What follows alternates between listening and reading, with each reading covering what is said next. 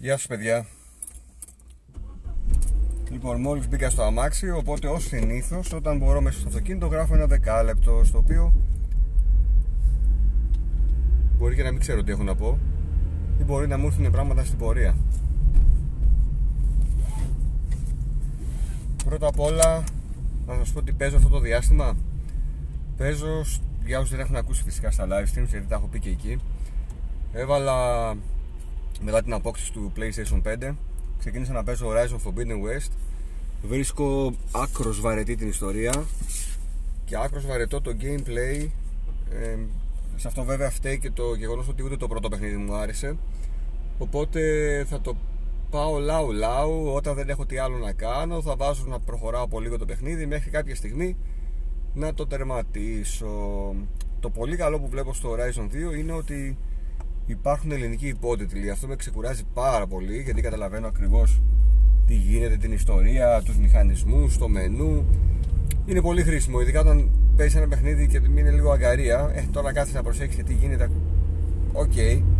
δεν δίνεις πολύ βάση. Όταν είναι στα ελληνικά όμως, θες δεν θες, θα καταλάβεις λίγο και πώς προχωράει το story. Η Eloy έχει επιφορτιστεί το ότι είναι η σωτήρας μου φαίνεται λίγο υπερβολικό όλο αυτό για το χαρακτήρα της Eloy Οπότε νομίζω ότι βλέπω μια, μια μέτρια σειρά σε, κάποια, σε κάποιο τηλεοπτικό δίκτυο. Το combat σύστημα και είναι πολύ καλό. Έχει βελτιωθεί σε σχέση με το προηγούμενο. Τα μενού είναι βελτιωμένα. Τα γραφικά ρίχνουν αγώνια Είναι ό,τι καλύτερο έχω δει μέχρι σήμερα σε γραφικά. Αλλά μέχρι εκεί ε, οπότε επειδή δεν έχω πολύ όρεξη να προχωρήσω το Horizon Forbidden West ξεκίνησα και είμαι στα 3 τέταρτα του παιχνιδιού.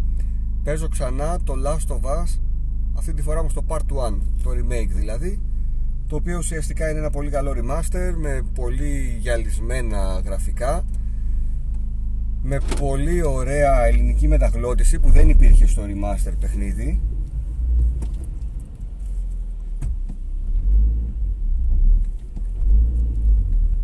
και παίζω όλο το παιχνίδι στα ελληνικά. Το είχα παίξει δύο φορές με μία φορά στο remaster, μισή φορά είχα παίξει το παιχνίδι του PS3, οπότε μία μισή φορά παίζω το πρώτο, την πρώτη έκδοση και τώρα παίζω δεύτερη φορά αυτό στα ελληνικά. Ε, και αυτό μου αρέσει στα ελληνικά γιατί κάποια πράγματα, ειδικά ό,τι συζητάνε μεταξύ τους οι εχθροί, δεν τα πολύ έδινα σημασία. Ενώ τώρα ακούω ακριβώς τι λένε και μου αρέσει πάρα πολύ. Έχει γίνει εκπληκτική δουλειά. Το 3D audio κάνει πολύ καλή δουλειά. Καταλαβαίνεις από πού σου έρχονται ειδικά οι clickers για να προλάβεις να προστατευτείς. Ε, κατά τα άλλα είναι ένα παιχνίδι που είναι ένα προς ένα σε σχέση με το αρχικό. Δεν θα το έλεγα remake, θα το έλεγα remaster και δεν θα το πουλούσα φυσικά 80 ευρώ, θα το έδινα σε μια πιο λογική τιμή. Αν όμως κάποιος δεν έχει παίξει κανένα Last of Us να παίξει αυτή την έκδοση του πρώτου παιχνιδιού για να πάει μετά να παίξει το δεύτερο που είναι επίσης εκπληκτικό παιχνίδι. Ε, με το Xbox δεν ασχολήθηκα από τότε που πήρα το PS5 το μόνο που έκανα είναι να περάσω κάποια ROMs για emulators. Δεν κάθισα να παίξω γιατί όπως σας είπα παίζω ήδη δύο παιχνίδια σχεδόν παράλληλα. Δεν προλαβαίνω να παίξω κάτι ακόμη. Αφού τέλειωσα το Plague Tale Requiem ήρθε η κονσόλα PlayStation στο σπίτι οπότε τώρα ασχολούμαι με αυτή. Το χειριστήριο μου έχει αφήσει καλές εντυπώσεις στο Astros Playroom μέτριες εντυπώσεις στα υπόλοιπα παιχνίδια. Για να μην πω κακές λέω εντελώς και πολύ ευγενικά μέτριες εντυπώσεις καθώς περίμενα να γίνει καλύτερη χρήση σε δύο first party τίτλους της Sony που παίζω αυτή τη στιγμή. Το Forbidden West Horizon έχει πολύ μικρή εκμετάλλευση των ε, σκανδαλών αλλά και των δονήσεων. Δηλαδή, περίμενα τουλάχιστον όταν σημαδεύουμε το τόξο να πατιέται σιγά σιγά η σκανδάλη με κάποια δυσκολία, πράγμα το οποίο δεν συμβαίνει. Ε, Παρ' όλα αυτά, ε, ε, μάλλον ε, αντί να συμβαίνει αυτό, υπάρχει μια δυσκολία στο να πατήσεις σκανδάλη όταν πας να χώσεις το ραβδί σου στο κάποιο μηχάνημα για να το διαβάσεις. Που εκεί δεν έχει κάποιο νόημα, αν θέλετε την ταπεινή μου γνώμη. Ε, θα ήθελα περισσότερη εκμετάλλευση για να μην φτάσουν όλα αυτά τα εξτρά που έχει το DualSense να θεωρηθούν ότι ήταν μια γκυμικιά και τίποτα παραπάνω. Στο Astros Playroom είχε γίνει πολύ καλή δουλειά, εκμεταλλευόταν τα πάντα. και εφόσον υπάρχει δυνατότητα να τα απενεργοποιήσει κάποιος, θα ήθελα να είναι στο full τουλάχιστον στα first party παιχνίδια και αν δεν τα θέλει κάποιος, ας τα απενεργοποιήσει, ας χαμηλώσει την ένταση, υπάρχει παραμετροποίηση. Γιατί όταν η ίδια η Sony δεν μπαίνει στη διαδικασία να εκμεταλλευτεί στο 100% το DualSense, γιατί να μπει μια τρίτη εταιρεία; Και είναι κρίμα να υπάρχει ένα χειριστήριο που έχει τόσες ε, πρωτότυπες ιδέες και να μην ε, γίνεται χρήση αυτών. Μου άρεσε πάρα, πάρα πολύ όμως το ότι υπάρχει μικρόφωνο ενσωματωμένο στο DualSense. Λύνει τα χέρια σε όποιον θέλει να ασχοληθεί με streaming. Δηλαδή πατάς το κουμπί στριμάρεις και δεν σε νοιάζει αν έχεις ακουστικά με μικρόφωνο. Μπορεί να μην έχει καθόλου headset Να μιλάς κατευθείαν και να ακούγεσαι από το ηχείο και επειδή στρίμαρα το Astros Playroom ακούγεται πολύ καλύτερα από το ενσωματωμένο ηχείο που έχουν τα Gold ακουστικά που διαθέτω. Επίσης τη Sony όπου εκεί ακούγεσαι, ακουγόμουν λίγο από το βάθος σαν να είμαι πίσω από κάποιο τοίχο δεν ήταν καλό το μικρόφωνο. Τώρα με το χειριστήριο γίνανε όλα πολύ πιο εύκολα. Επίσης έχει το κουμπάκι mute το πατάς δεν σε ακούει κανένας. Πάρα πάρα πολύ εύκολο. Το μεγαφωνάκι που υπάρχει, το ηχιάκι που υπάρχει πάνω στο χειριστήριο επίσης δεν γίνεται μεγάλη χρήση του. Θα ήθελα να γίνεται μεγαλύτερη. Κάτι που το έχει ξεκινήσει η Nintendo αυτό. Ελπίζω στα επόμενα παιχνίδια να δούμε να το χρησιμοποιούν το DualSense. Τι άλλο να σας πω Να σας πω για τη συσκευασία όταν ήρθε. Ε, Πρώτα απ' όλα πήρα το bundle με το FIFA 23 Το οποίο πούλησα κατευθείαν Και το Horizon και δώρο Δώρο. Και μέσα στο πακέτο υπήρχε ένα δεύτερο χειριστήριο Πήρα αυτό που είναι σε mauve χρώμα Να είναι έτσι λίγο στα χρώματα της Ρετρόπολης. Συγγνώμη. Η συσκευασία είναι της πλάκας. Θα μου πεις τώρα σε μια κονσόλα τη συσκευασία θα κοιτάμε Γιατί όχι; Στο κάτω-κάτω όσοι λέγουν τις κονσόλες ή θέλουν να τις μεταπου... μεταπολίσουν θα πάρουν κάτι παραπάνω αν έχουν το κουτί και ολόκληρη τη συσκευασία. Αυτή η συσκευασία είναι τόσο ψεύτικη που μπορεί να πας να βγάλεις το κυρίως κουτί από την πρώτη θήκη που έχει, από το sleeve και να σου κοπεί το εξωτερικό χαρτονάκι. Μετά μέσα έχει δύο αυγοθήκες, πολύ πρόχειρη, δηλαδή προσπάθησαν να κάνουν οικονομία από το κάθε τι. Θα ήθελα να είναι πιο premium. Αν ε, επειδή είναι, είναι μια κονσόλα και είναι ακριβή εντάξει η Microsoft ας πούμε στο Series S έχει μια πολύ απλή συσκευασία επίσης τη φθηνή σχετικά στο Series X όμως νομίζω ότι ανοίγεις κάποιο κόσμημα είναι πολύ προσεγμένη σκληρό χαρτόνι ανοίγει με ωραίο τρόπο σαν να ανοίγεις πραγματικά ένα κόσμημα αφρολέξ μέσα για να προστατεύεται η κονσόλα όχι αυγοθήκες όταν θα ήθελα να νιώθεις ακόμα και από τη συσκευασία ότι αγοράζεις ένα premium προϊόν.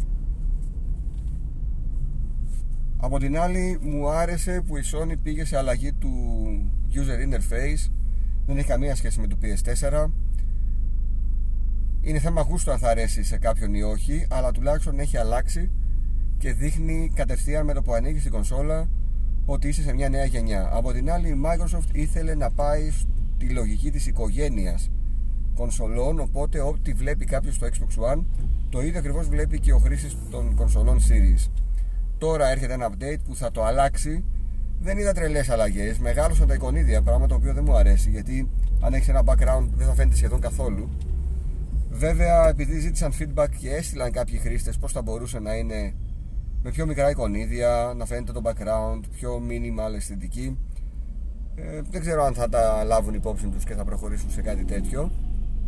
Πάντως είναι καλό και μόνο το ότι ασχολούνται και δεν έχουν αφήσει ούτε το user interface στο έλεος του Θεού. Ε, όπως ε, έχει γίνει με τα παιχνίδια τολμώ να πω για όλο το 2022 περιμένουμε το 2023 να δούμε αν θα έρθουν αποκλειστικοί τίτλοι στην ε, κονσόλα της Microsoft ή αν θα συνεχίσει να προσπαθεί να κρατήσει το κοινό της με third party τίτλους που θα μπαίνουν στο Game Pass. Δεν είναι αρκετό για να κρατήσει τον κόσμο ή τουλάχιστον να πείσει και άλλο κόσμο να πάρει την κονσόλα η οποία βέβαια πουλάει λέει περισσότερο από ό,τι πουλούσε στην αρχή της γενιάς. Στο, στο PS5 έχουμε αποθηκευτικό χώρο 667 GB νομίζω. Είναι λίγος ο χώρος. 800 κάτι είναι στο Xbox. Δεν ξέρω γιατί συμβαίνει αυτή η διαφορά ενώ και οι δύο γράφουν ότι έχουν 1 TB ε, στο PlayStation 5 επειδή είχα παίξει σχεδόν ό,τι ήθελα, το είχα παίξει στο PS4 δεν μπήκα στη διαδικασία να το φορτώσω με παιχνίδια που έχω στο 4 το 4 το οποίο είναι ακόμη συνδεμένο στο monitor του υπολογιστή. Οπότε αν θέλω κάποια στιγμή να συνεχίσω κάποιο παιχνίδι από εκεί που δεν έχω τελειώσει θα το συνεχίσω εκεί. Ε, και έχω μέσα εγκατεστημένα το Asus Playroom μέχρι τώρα το Horizon Forbidden West και το Last of Us Part 1 θα βάλω και το God of War όταν θα κυκλοφορήσει 9 Νοεμβρίου και είμαι περίεργος να δω πόσους χώρους θα μείνει ελεύθερος. Έχω κάνει μια μικρή σειρά βίντεο οδηγών για το PS5 σε ένα από αυτά τα βιντεάκια δείχνω πώς θα σβήσεις τα στιγμιότυπα που ενδεχομένως έχεις τραβήξει ή παίρνει μόνη της η κονσόλα γιατί βρήκα κάτι βιντεάκια που δεν θυμάμαι να τα πάτησα εγώ να τα γράψω. Ή το έκανα και δεν το κατάλαβα. Και απελευθέρωσα κοντά στα 1,5 γίγα με μόλις λίγες μέρες χρήσης. Δηλαδή αν ε, έχεις την κονσόλα καιρό λογικά θα έχει μαζευτεί εκεί πέρα αρκετό υλικό και θα πιάνει αρκετό χώρο στον SSD βέβαια αν ε, προκύψει θέμα χώρου θα αγοράσω έναν SSD M2 θα δώσει τι τιμή νομίζω είναι γύρω στα 140 ευρώ. Ένας που έχει την ίδια ταχύτητα με τον ενσωματωμένο της Sony. Και θα πάρω ένα τεραμπάι και θα κάνω την επέκταση του χώρου. Κάτι το οποίο δεν μπορώ να κάνω στο Xbox καθώς αυτή η κακή κίνηση για μένα μου θυμίζει PSV να δώσει την επιλογή, τη δυνατότητα μόνο στην Seagate να παράξει κάρτες επέκτασης αποθηκευτικού χώρου για το Xbox. Δεν οδηγούμαστε σε μείωση της τιμής. Βλέπω κάτι 150 ευρώ τα 512 GB είναι λίγα, είναι λίγα παιδιά. Θα πρέπει να γίνει κάποια συμφωνία έστω σε κάποια περίοδο εκτόσεων να έχουμε και τα sales από τη Seagate για να πάρουμε καμία επέκταση αν χρειαστούμε. Δεν πιστεύω ότι θα μου χρειαστεί στο Xbox, στο Series X. Πολύ πιθανό να χρειαστεί όμως στους χρήστες του Series S. Εφόσον δεν είναι από τους τύπους που όταν τερματίζουν ένα παιχνίδι το απεγκαθιστούν ή είναι από, τα, από τους gamers που θέλουν να έχουν ένα ποδόσφαιρο, ένα μπάσκετ μέσα, ένα, ένα shooting εκεί λίγο θα σφίξει το θέμα με τον αποθηκευτικό χώρο. Και μιλάω για αυτούς που πήραν μια κονσόλα που δεν ξέρουν τι χώρο έχει μέσα και τι πρόβλημα θα συναντήσουν. Όσοι την πήραν και ξέρουν ακριβώς τι και πώς φαντάζομαι ότι αυτό το είχαν κατά νου και θα το λύσουν με κάποιο τρόπο.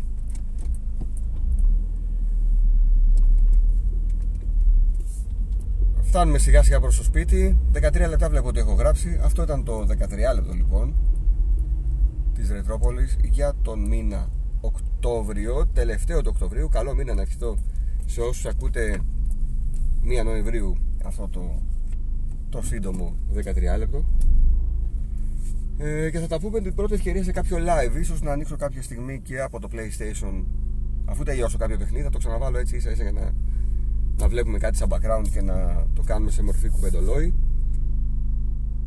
Τέλος πάντων, ευχαριστώ πολύ για την ακρόαση. Καλή συνέχεια.